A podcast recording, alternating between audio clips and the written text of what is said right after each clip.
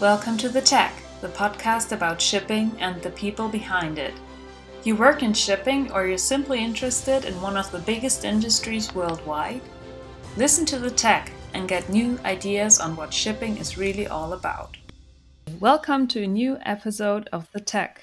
This is the first episode in 2021, so I guess it is still appropriate to wish you all a happy new year. Today, Tina Trepke is my guest. She's a director at RHL and in charge of insurances and the operational management of the RHL fleet. Welcome, Tina. Hi, Paulina. Thank you. For how long have you been working at RHL and what is your professional background? I've been working for RHL now for 14 years.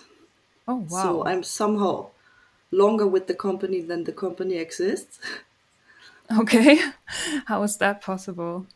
Um, it was possible because uh, I started working at Wappenreederei shipping company, and uh, RHL and Wappenreederei merged in 2013. So I joined Hamburger Lloyd directly from the inside, let's say. Okay, that makes sense. And yes, to my professional background, um, after school I studied business administration in Germany and Australia. And during my studies, I made an internship at the shipping company and I immediately fell in love with shipping. So I started working directly at Wappenreederei after I finished my studies. Okay, so it was love at first sight, so to say. Correct. That's nice. Uh, did you have like any prior experiences with shipping? And maybe someone from your family worked in shipping or was it a new topic to you?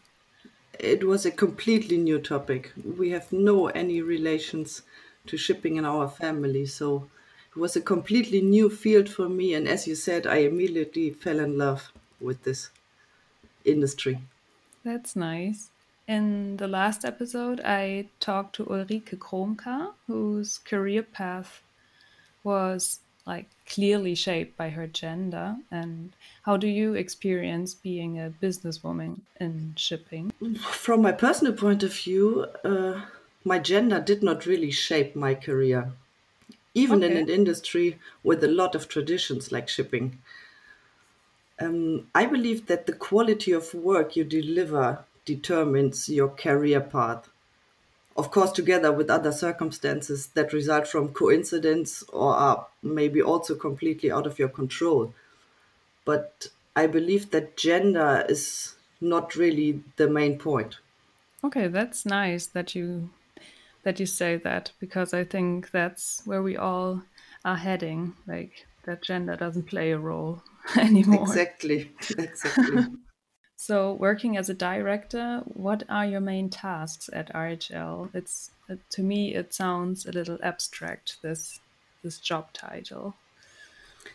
Um, in general, I can summarize that I'm in charge for the operational management and all insurance matters for the entire fleet. So basically, I'm the leader of the chartering operations and insurance department.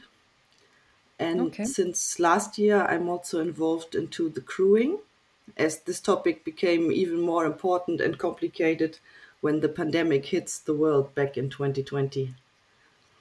Yeah, I see. are you working in crew management, or what? What are your tasks with in contact with the crew? We have an external crew manager but uh, we have still a very close cooperation with this crew manager. So we, we, we overlook what they do and assist wherever we can help. Ah, I see. Okay. Okay. So, um, what are typical situations that, that you get confronted with in your daily work?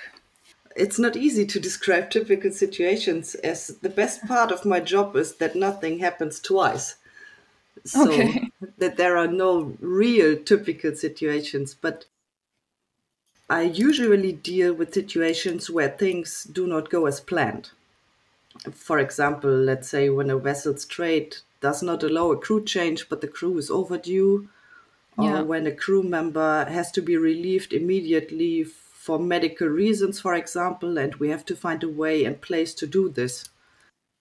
So I am basically always involved if there are any serious incidents on board our vessels, which will hopefully not be the case anymore. And my job is to solve problems or even better to foresee and avoid them. Okay, so that sounds very diverse and like you have to react in in short time you have to find solutions for all kinds of different different situations exactly do you think that there's more issues coming up since the covid-19 crisis? You already said that some crew was overdue and then you had problems with crew changes. But are there more internal incidents likely to happen or what's what's your experience with that? Referring to crewing uh, since the pandemic arrived crewing has become as i said a very different task within the shipping company and we at rhl we have involved ourselves very deeply into this topic and try to minimize all potential negative impact to our crew as much as possible. Mm, we were not always successful immediately, but we managed so far to keep the situation somehow under control, although most upcoming requirements are completely beyond our control. I believe that this was possible only because of our loyal and reliable crew members, and especially the leaders on board, with whom we have an open and frank communication. I mean, nearly everyone is suffering from the results of COVID 19 the one or the other way. But I yeah. believe as long as there's a common understanding that we are all in the same boat, although we are physically obviously not, we will be able to continue to handle the situation in an appropriate way. Yeah. We, we, we just seriously care for our crews, and I believe that this has been acknowledged. Okay, so one one could say that you're meeting on eye to eye level with your crew, and that should kind of become the yeah the normal way to treat each other right exactly exactly this is also a very huge part of our company culture. Yeah. So so speaking of uh, company culture so um, i mean incidents happen sometimes or sometimes they happen more often. And is there a standard procedure in case of an incident, or do the actions taken depend on the respective case?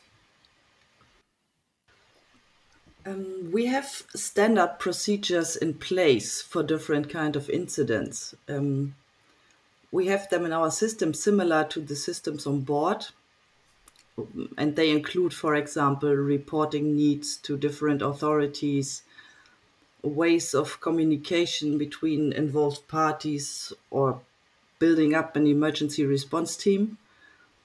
Um, but all actions are, of course, also determined by the respective circumstances of the special case.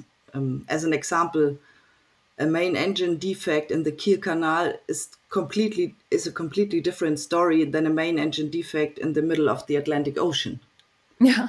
Okay. So we we always have to take care for the special circumstances and find appropriate actions, even if the incidents are basically similar. Okay, but but there are certain principles that the company acts on in dealing with incidents. Yes, definitely. And uh, on top of all our actions is, of course, a zero incident goal. Yeah so we work in a very dangerous industry and we all know of serious incident with nasty consequences so i believe that this zero incident goal can only be achieved by improving on safety as ongoing process without an end yeah. so zero incidents means of course zero injuries and fatalities zero pollution zero damages to anyone's equipment and property and so on so we therefore established a strong safety culture within the company, beginning at the office and not ending on the vessels. I personally believe that everyone involved in processes within a shipping company has to make himself aware of safety issues and somehow also change his mindset towards a safety based thinking. Otherwise, Yeah. it will not work out. So, everyone must be aware that the safety of his colleagues ashore or on board affects him personally and the own quality of life. And and vice versa i mean on, you have to like internalize this thought of safety in order to have everyone else safe right it's like That's right. personal standing point That's right. This is this is also why we have pushed the awareness for safety also within the office stuff. We have, for example, made awareness sessions in forms of presentations, or we have done some reflective learning tools for office colleagues. So yes, we seriously follow the zero incident goal. okay and how is it being implemented for the staff in the office because um, are you kind of trying to reach this mindset that you were just talking about or are there concrete measures to take? Because i don't feel that uh, like the office is a dangerous dangerous place or so. It is, of course, it is, of course, a dangerous place.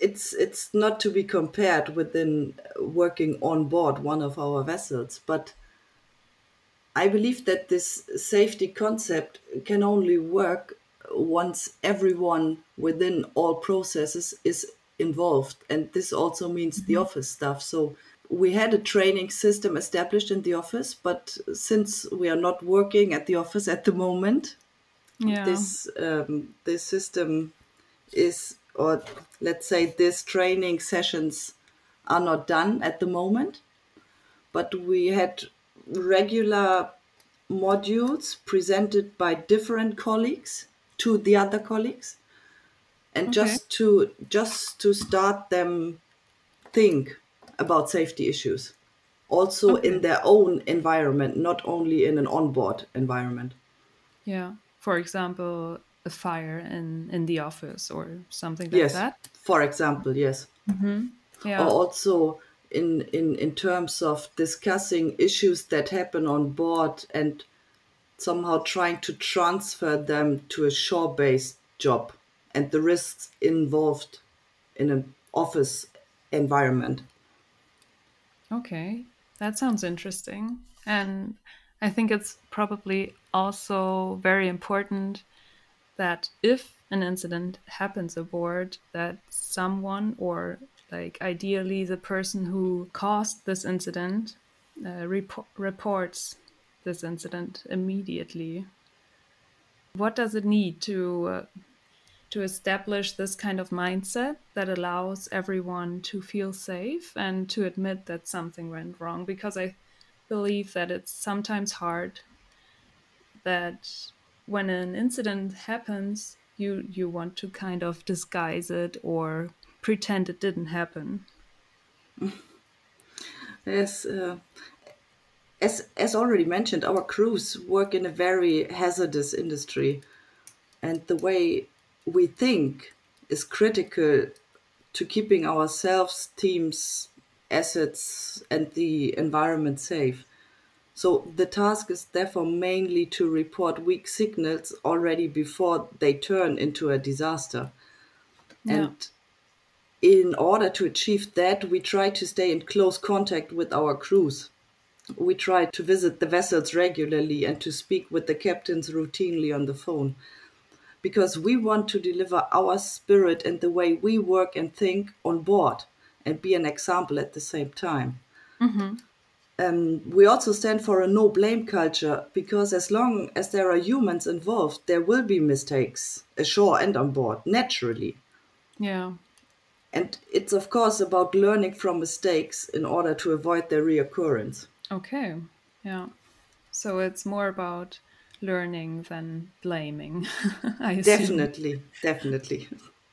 That's so important. And again, that's something that you want to implement aboard, but it's also maybe something that you want to take home, even uh, like also for yourself. I guess sometimes it's nicer to take failure as as a as an opportunity to learn. For sure, as I yeah. as I just said, when when there are humans involved, there will be always mistakes. It's just a natural thing, yeah. and I believe it's it's just about how to handle this and how to learn from these mistakes that happen naturally. Yeah.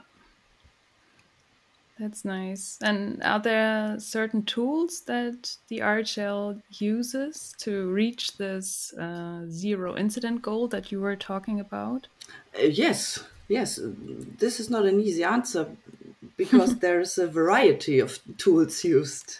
For example, we publish a newsletter called The Safety Belt, and it okay. reports about recent incidents or near misses of the fleet and gives food for thought for the other vessels. So it circulated all over the fleet. And we, for example, also participate in Shell's Partners in Safety program, which offers quite some training materials, including reflective learning sessions or learning engagement tools. And another tool, and uh, another tool are also leadership visits. Okay. Which is, in our view, a good tool to ensure a proper personal communication between the leaders on board and ashore.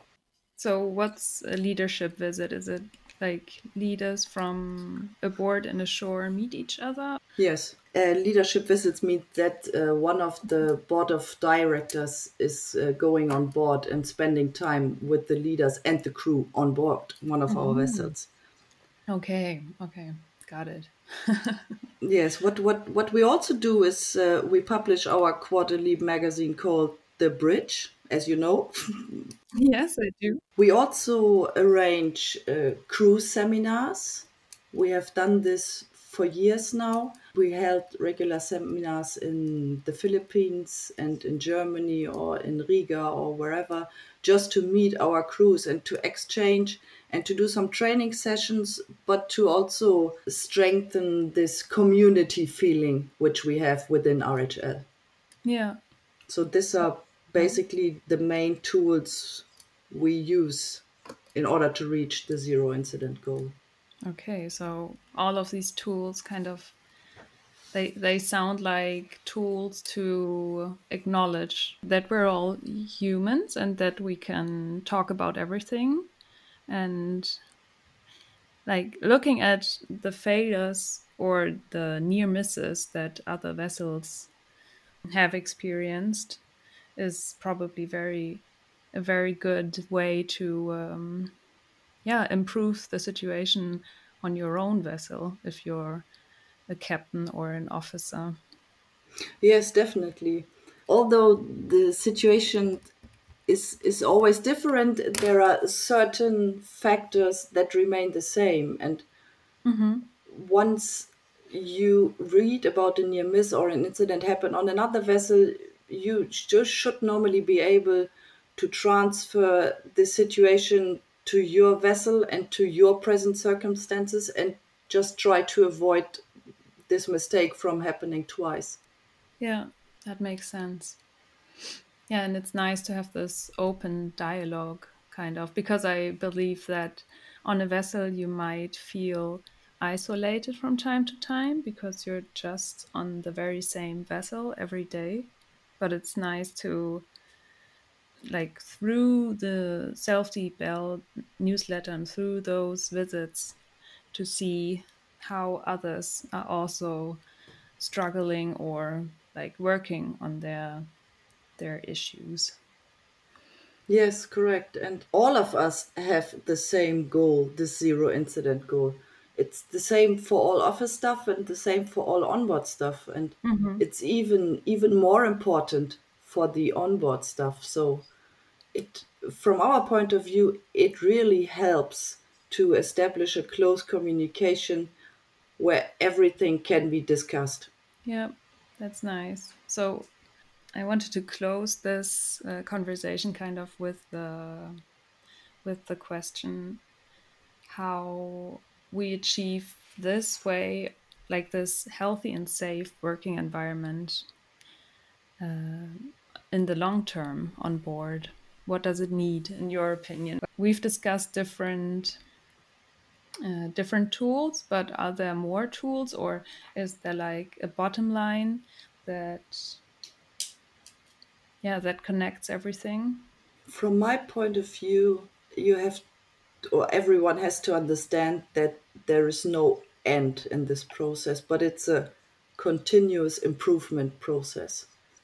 And yeah. one should should never believe that he has come to a certain point where all is fine, but there's always room for improvement. So as long as there is a good communication established and things are discussed and reviewed, I believe we are on a very good way and we will be able to handle all issues that are coming up the one or the other way. Okay. So op- open communication is the key to a successful cooperation in my eyes.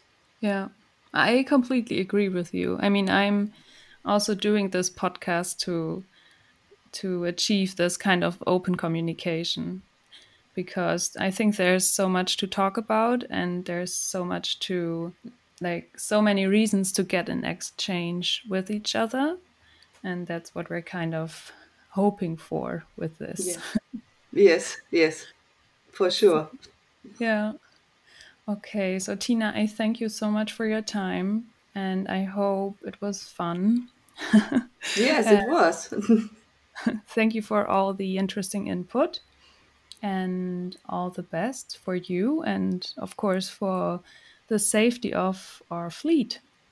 Yes, exactly. This is the most important point. Thank you, Paulina. Take care. You too. Bye.